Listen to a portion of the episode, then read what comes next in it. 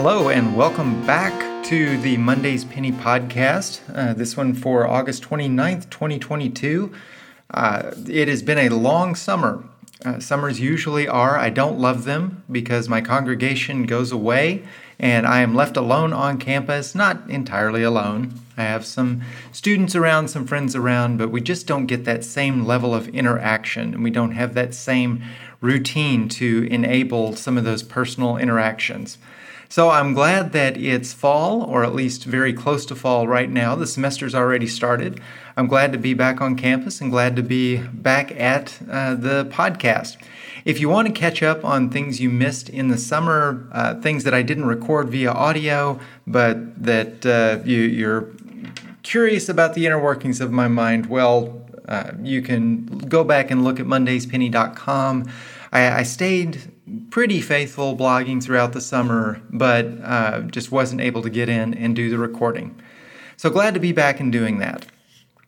Guess you could call this season two. I haven't really uh, divided it into seasons, partly because I'm sort of making uh, this up as we go along, uh, and partly because that's the design of the, the blog and what I've been trying to do with the podcast is not to follow a theme and drive an agenda, but to pay attention to the world, to keep my eyes open, to see what is in front of me week to week.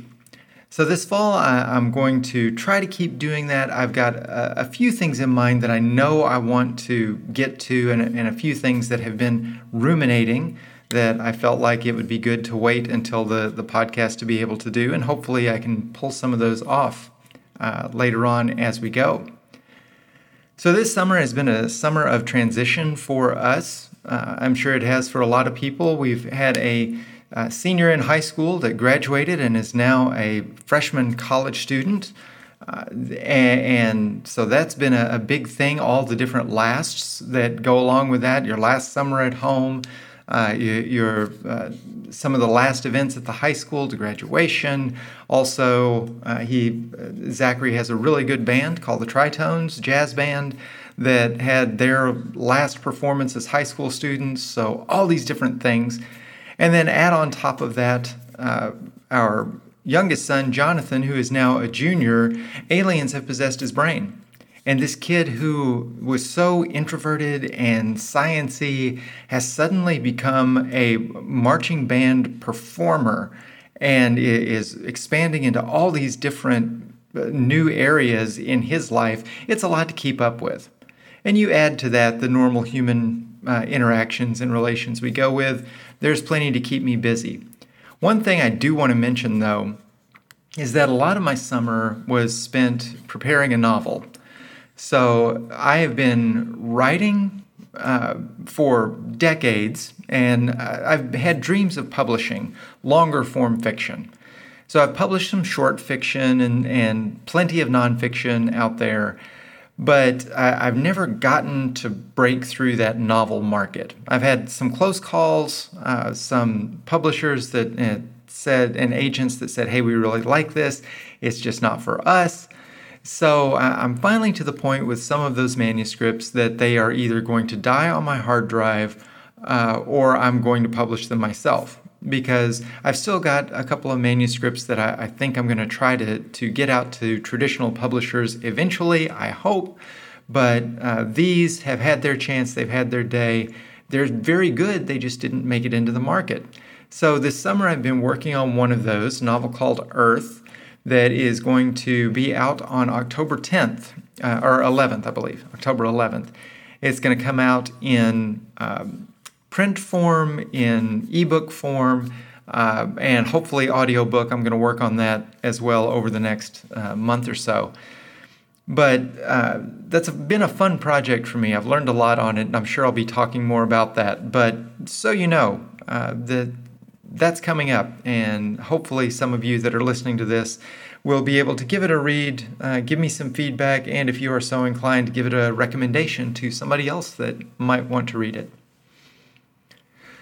So, this week's penny comes from a, uh, a long drive, as a lot of these do, because you have plenty of time to think on a long drive, especially when you live in the part of the world that I do and there is nothing to see for vast stretches.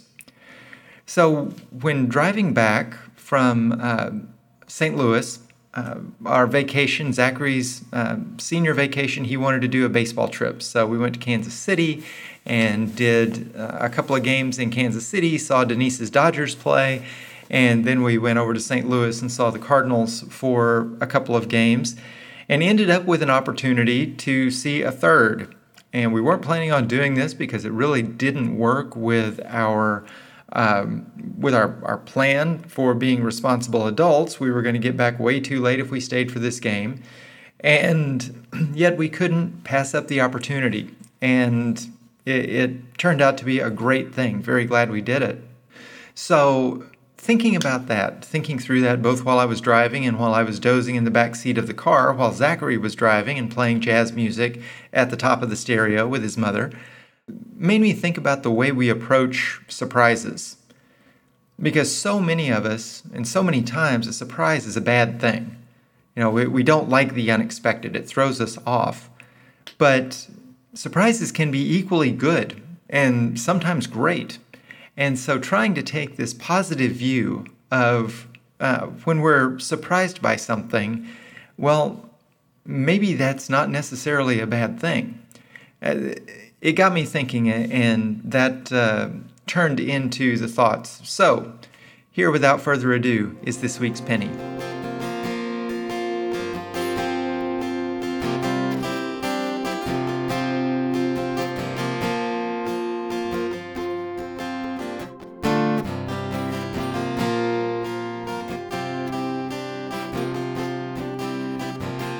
Unexpected.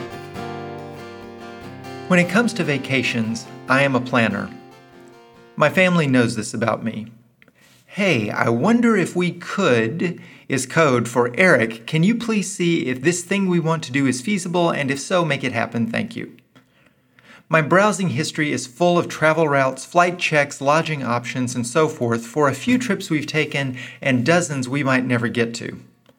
I have not yet, for example, driven from our current home in South Dakota to the Baseball Hall of Fame in Cooperstown, New York, but I know the route we would take, where we could stay, and some of the hidden gems along the route. Not that I mind. I enjoy planning. Personality tests, both scientific and otherwise, routinely tell me that I am a strategic thinker who is good at identifying likely permutations and responding accordingly. So I'm good at it and like most people, I have fun doing things that I do well. Plus, with the near impossible schedules that families in our stage of life keep, the pressure is on for our occasional vacations, made precious by their scarcity, to go well. So, when we left on a baseball vacation just before school started, we were just putting a plan in motion. Jonathan, who hates sports and at any rate had band camp, stayed behind. Zachary and Denise and I took off for Kansas City knowing more or less what we would do. Three nights in a reasonably priced Airbnb, Royals Dodgers on Saturday and Sunday, Negro Leagues and Jazz Museum on Monday. Off to St. Louis on Tuesday for Cardinals Rockies, a play day on Wednesday, and another game that night. Thursday, we would leave around 8 a.m. to get back to Mitchell at a decent hour, knowing that we would be moving in new freshmen to the DWU dorms the next morning at 9 a.m. Not to mention moving Zachary in at Augustana University on Saturday. It was a good plan, if I do say so myself. We did every one of those things. But if I told you how flawlessly our vacation went, you'd be bored to tears. Because if everything goes according to plan, the story isn't interesting, not at all. Imagine a novel in which the hero recovered the jewel without having to throw a punch. Or a movie in which lovers never had a fight and get married with the full support of their family and friends. Blah! We need difficulty and setbacks and surprises to drive the plot forward. How else will we know what the hero is made of? The plan has to fail in order for the story to succeed which makes me wonder why so many of us fear the unexpected. Outside of the occasional birthday party, most of us have a fairly negative view of actual surprises. Try this. Complete the following fill in the blank. An unexpected blank. What did you come up with? My list included things like diagnosis, pregnancy, job loss, journey, death, and windfall. Not an entirely negative list by any means, but each one of those words implies a major change, which in turn implies major stress. The unexpected alters our plans if it doesn't wreck them altogether. It forces us into spaces we did not choose and can even upend our understanding of the universe, as in I. I. Rabi's famous Who Ordered That response to the discovery of the muon. Most of us fear change to varying degrees, and we will do our level best to retain the familiar, even at the expense of the potentially better. Believe me, I understand. Planners hate learning how fragile their plans are how easily they can get shredded by a dead phone battery, or a road closure, or a storm, or a lost reservation. We'd rather think we are in control, and that we'll stay that way. If we want a good story, though, we can't stick to the script. We have to find our way through obstacles. We have to overcome odds. We have to take the opportunities that present themselves to us. We have to improvise. Thankfully, our latest vacation didn't involve any viruses or vehicle malfunctions, but we did encounter two unexpected opportunities. The first came at the Jazz Museum. While Zachary stared in awe at the saxophone Charlie Parker played at the Massey Hall concert in 1953, yes, he is that kind of nerd, one of the attendants told me about the Monday concerts they had at the little club at the front of the museum. He invited Zachary to bring his trumpet and sit in with the band, which he did. This high school kid from 500 miles away improvising solos on the fly with musicians who didn't even know each other's names. It was one of the coolest venues he'd ever played, made possible because we happened to be there on a Monday. The universe gave us an unexpected gift. All we did was receive it, but at least we did that. We had one more improvisation left. On the last day of our trip, the Cardinals unexpectedly announced that Adam Wainwright, the 40 year old pitcher who had been with the club almost as long as Zachary had been alive, would start the Thursday game. This is Zachary's hero, or one of them. But staying to watch would mean driving most of the night to get back to Mitchell, not to mention starting the semester with a hellacious sleep debt to pay off. It made a lot more sense to stick to the plan and go back home like responsible adults. We stayed, of course. And Zachary got to see his heroes do amazing things a home run from Albert Pujols and Paul Goldschmidt, a diving play by Nolan Arenado, another by Lars Nootbaar, a defensive gem by Yadier Molina, seven scoreless innings by Adam Wainwright. I could go on. Even if we'd had the power to plan for it, we couldn't have drawn it up any better than that.